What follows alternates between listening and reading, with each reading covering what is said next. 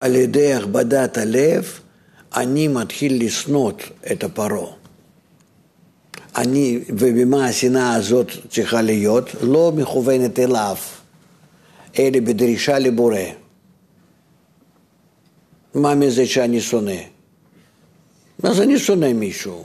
אז אני מה, אני מדביק לאותו שונא איזה, איזה עצמאות, איזה, איזה קיום בפני עצמו, שהוא משפיע אליי, שזה רצון שלו, הוא בכלל קיים? זה כוח העליון, הוא נקרא מלאך, זאת אומרת, איזו בובה שהבורא ייצב לפניי, ושהיא מבלבלת אותי, כדי שאני כל פעם אעשה פוקוס יותר ויותר ויותר על הבורא.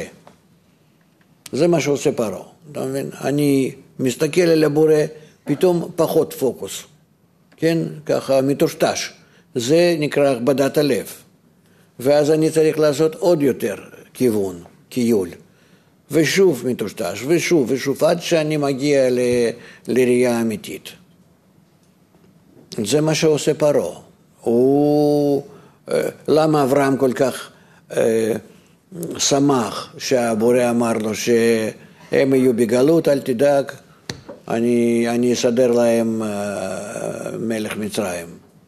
והוא שמח.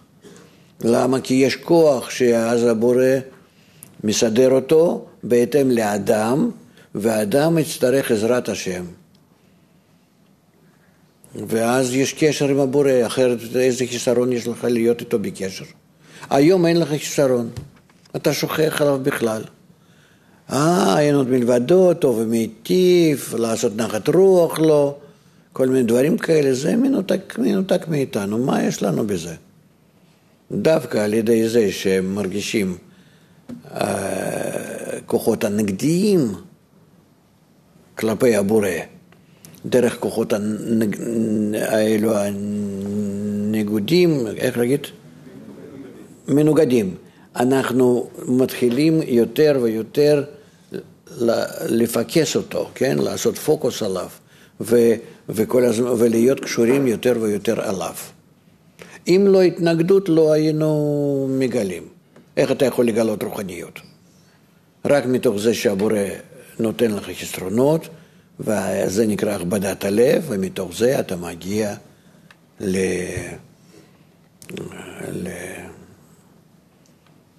לפרעה, לבורא, מפרעה לבורא. פרעה זה אחוריים של הבורא.